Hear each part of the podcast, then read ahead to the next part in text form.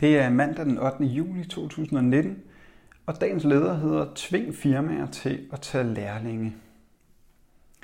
Landets største byggefirmaer råber på mere arbejdskraft, helst fra udlandet og til lav løn. Imens tager de kun ganske få lærlinge, viser en ny undersøgelse fra 3F og Pension Danmark.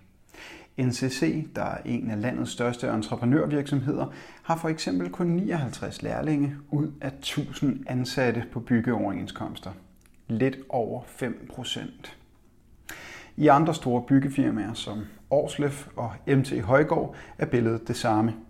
Imens står tusinder af unge og mangler en læreplads. Tusind alene inden for byggeriet. Alligevel sekunderes de store entreprenørfirmaers ønske om større udbud af arbejdskraft af de såkaldt ansvarlige borgerlige partier. De vil importere arbejdskraft, ikke bare fra EU, men fra hele verden. Det lave antal lærlinge udstiller hyggeleriet. Ønsket om import af arbejdere handler ikke om mangel på arbejdskraft. Den mangel kunne man sagtens løse, hvis firmaerne tænkte et par år fremad, tog lærlinge ind, forbedrede arbejdsmiljøet og betalte folk det, de er værd. Det handler om et konstant behov for at underbetale udenlandske arbejdere uden rettigheder. Den politiske og økonomiske magt er i stigende grad i hænderne på store firmaer, og de har intet ansvar over for andre end aktionærerne. De bliver ikke holdt ansvarlige, men kan nøjes med forundret at klage over mangel på arbejdskraft år efter år. De søger ofte ikke efter arbejdsløse i jobcentrene, og de uddanner ikke unge inden for deres fag. Men firmaernes ejere har et ansvar – både for de unges muligheder for at uddanne sig og for at bevare og udvikle de fag, der risikerer at syne hen, hvis byggeri, transport og landbrug fremover skal laves af underbetalte udlændinge. Politikere klager over, at de unge ikke tager erhvervsuddannelser, mens de ikke vil sikre de nødvendige praktikpladser.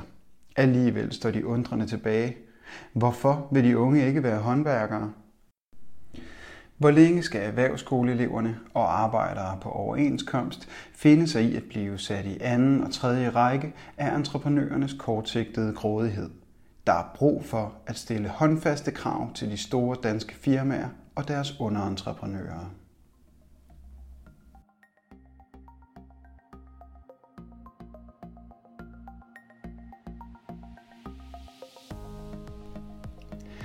Du har lyttet til dagens leder fra Arbejderen.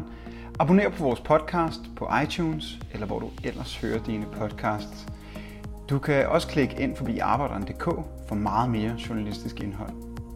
Du er også velkommen til at følge Arbejderen på Facebook, Instagram og Twitter, samt tilmelde dig Arbejderens daglige opdatering på Messenger. Vil du i kontakt med Arbejderens redaktion, kan det ske ved at sende en mail til redaktion arbejderen.dk.